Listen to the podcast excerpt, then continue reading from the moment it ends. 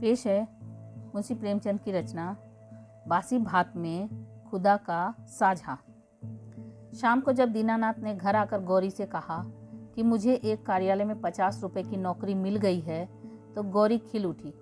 देवताओं में उसकी आस्था और भी दृढ़ हो गई। इधर 1 साल से जो बुरा हाल था, ना कोई रोजी ना रोजगार, घर में जो थोड़े बहुत गहने थे वह बिक चुके थे, मकान का किराया सिर पर चढ़ा हुआ था, जिन मित्रों से कर्ज मिल सकता था सबसे ले चुके थे, साल भर का बच्चा दूध के लिए बिलख रहा था। एक वक्त का भोजन मिलता तो दूसरे जून की चिंता होती। तकाजों के मारे बेचारे दीनानाथ को घर से निकलना मुश्किल था। घर से निकला नहीं कि चारों ओर से चिथाड़ मच जाती। वाह बाबूजी वाह, 2 दिन का वादा करके ले गए और आज 2 महीने से सूरत नहीं दिखाई। भाई साहब, यह तो अच्छी बात नहीं, आपको अपनी ज़रूरत का ख्याल है मगर दूसरों की ज़रूरत का जरा भी ख्याल नहीं। इसी से कहा है, दुश्मन को चाहे कर्ज दे दो, कभी दोस्त को ना दो। दीनानाथ को ये वाक्य तीरों से लगते थे और उसका जी चाहता था कि जीवन का अंत कर डाले, मगर बेजवान स्त्री और अबोध बच्चे का मुंह देखकर कलेजा थाम के रह जाता। वारे, आज भगवान ने उस पर दया की और संकट के दिन कट गए। गौरी ने प्रसन्न मुख होकर कहा, मैं कहती थी नहीं ईश्वर सबकी सुधि लेते हैं और कभी ना कभी हमारी भी सुधि लेंगे, मगर तुमको विश्वास ही ना आया था। बोलो, अब तो ईश्वर की दयालुता के कायल हुए।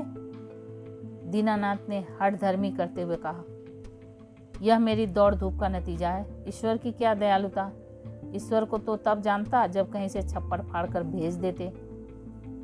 लेकिन मुंह से चाहे कुछ कहे, ईश्वर के प्रति उनके मन में श्रद्धा उदय हो गई थी।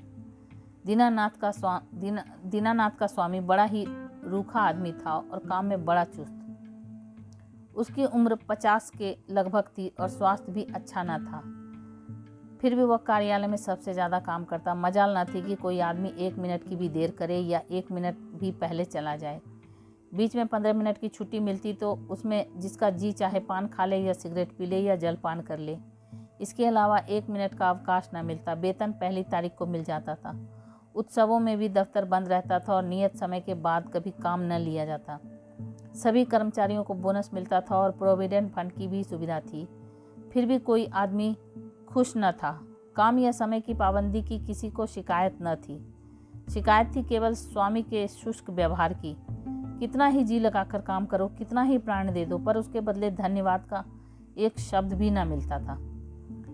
कर्मचारियों में कोई और संतुष्ट हो या ना हो, दीनानाथ को स्वामी से कोई शिकायत न थी। वह घुड़कियाँ और फटकार पाकर भी शायद उतने ही परिश्रम से काम करता था।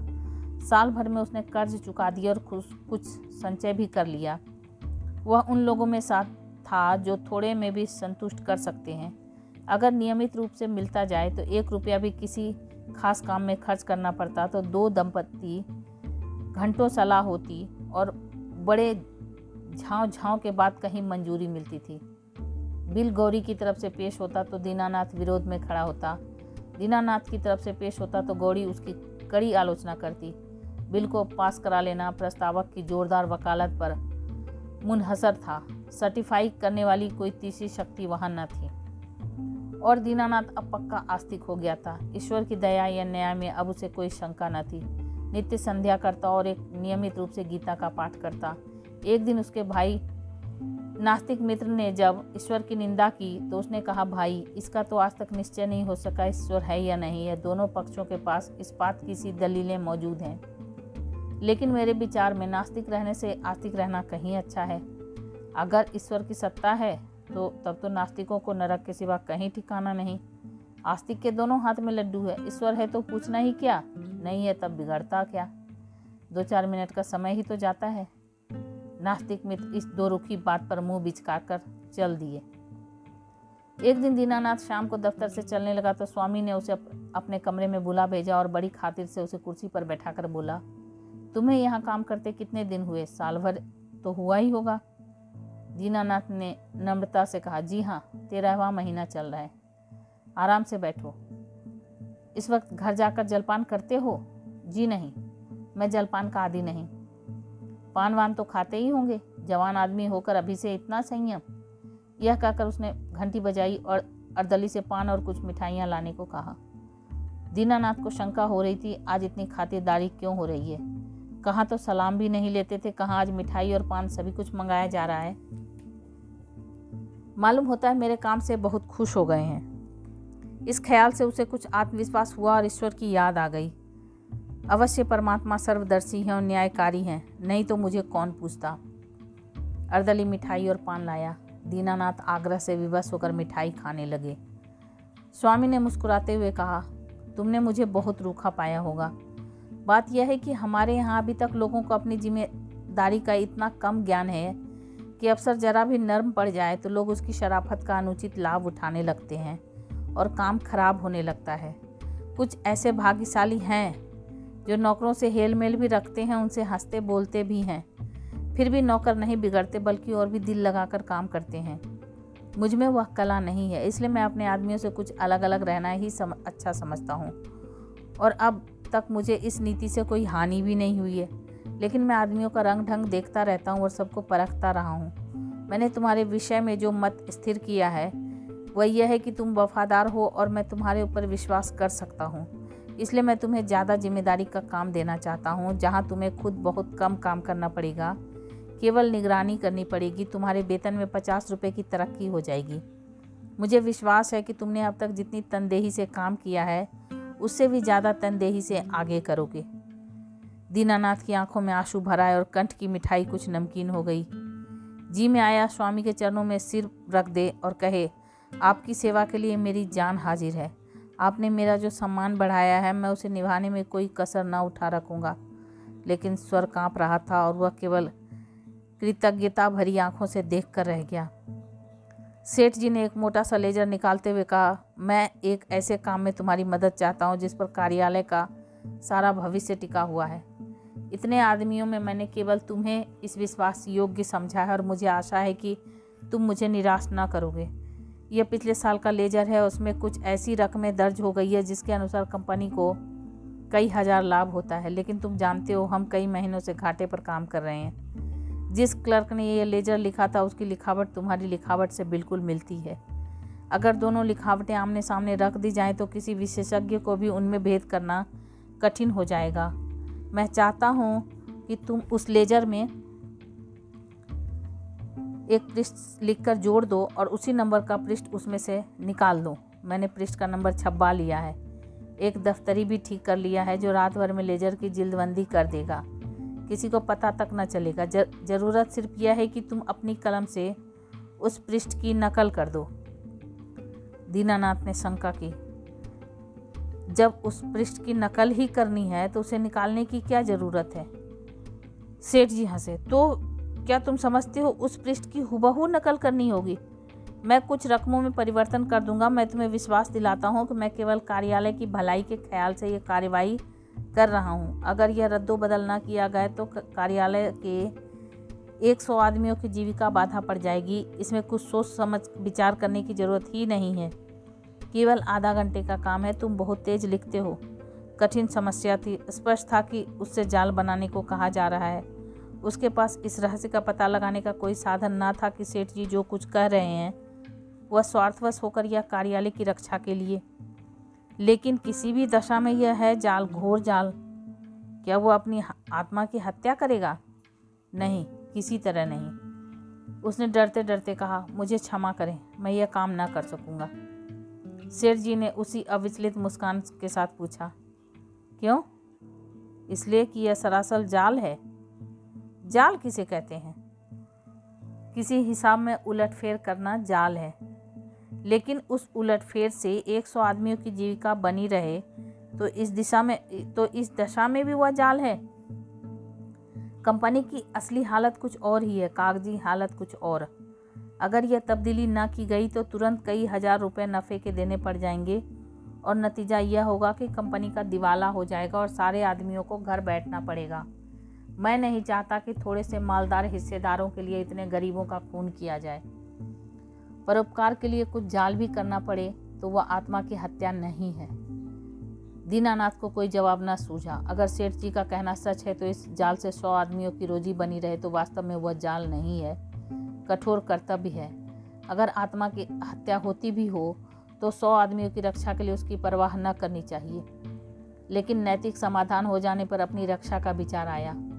बोला लेकिन कहीं मामला खुल गया तो मैं मिट जाऊंगा, 14 साल के लिए काले पानी भेज दिया जाऊंगा।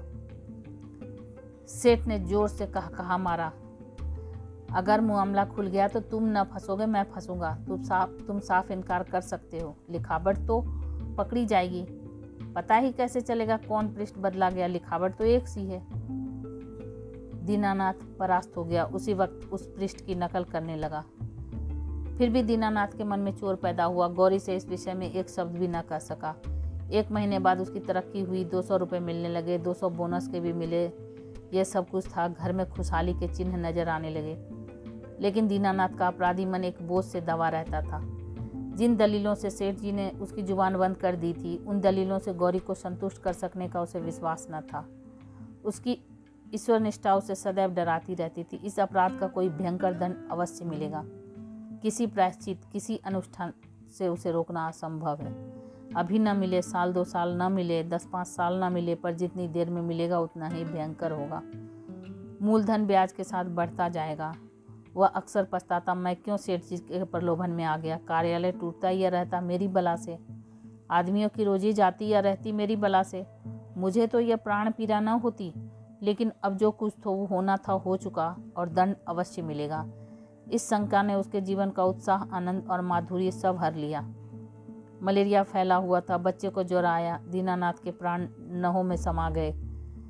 दंड का विधान आ पहुंचा, कहाँ जाए, क्या करे, जैसे बुद्धि भ्रष्ट हो गई।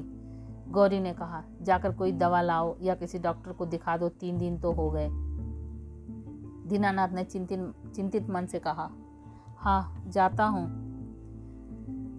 लेकिन मुझे बड़ा भय लग रहा है। कौन सी बात है, बेबात की बात मुंह से निकालते हो, आजकल किसे जोर नहीं आता। ईश्वर इतना निर्दयी क्यों है। ईश्वर निर्दयी है पापियों के लिए, हमने किसका क्या हर लिया है। ईश्वर पापियों को कभी क्षमा नहीं करता। पापियों को दंड न मिले तो संसार में अनर्थ हो जाए, लेकिन आदमी ऐसा काम भी तो करता है जो एक दृष्टि से पाप हो, दूसरी दृष्टि से पुण्य। मैं समझी नहीं, मान लो मेरे झूठ बोलने से किसी की जान बचती है तो क्या वह पाप है। मैं तो समझती हूँ ऐसा झूठ पुण्य है, तो जिस पाप से मनुष्य का कल्याण हो वह पुण्य है, और क्या। दीनानाथ की अमंगल शंका थोड़ी देर के लिए दूर हो गई। डॉक्टर को बुला लाया, इलाज शुरू हुआ। बालक 1 सप्ताह में चंगा हो गया, मगर थोड़े दिन बाद वह खुद बीमार पड़ा। वह अवश्य ही ईश्वरीय दंड है और वह बच नहीं सकता। साधारण मलेरिया ज्वर था, पर दीनानाथ की दंड कल्पना उसे सन्निपात का रूप दे दिया। ज्वर में नशे की हालत की तरह यूँ भी कल्पना शक्ति तीव्र हो जाती है। पहले केवल मनोगत शंका थी, वह भीषण सत्य बन गई। कल्पना ने यमदूत रच डाले, उनके भाले और गदाएं रच डाली, नरक का अग्निकुंड दहका दिया। डॉक्टर की एक घूंट की दवा, 1000 मन की गदा की आवाज़ और आग के उबलते हुए समुद्र के दाह पर क्या असर करती।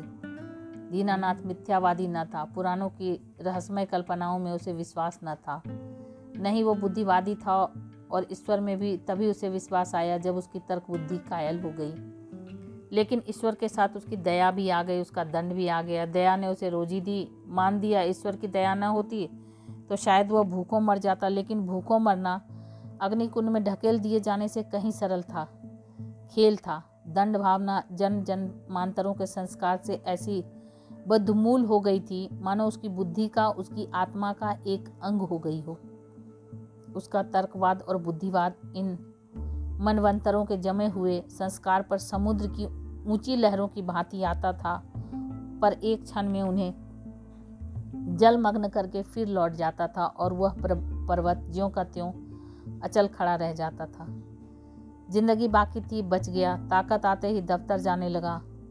एक दिन गौरी बोली, जिन दिनों तुम बीमार थे और एक दिन तुम्हारी हालत बहुत नाजुक हो गई थी, तो मैंने भगवान से कहा था कि जब ये अच्छे हो जाएंगे तो 50 ब्राह्मणों को भोजन कराऊंगी।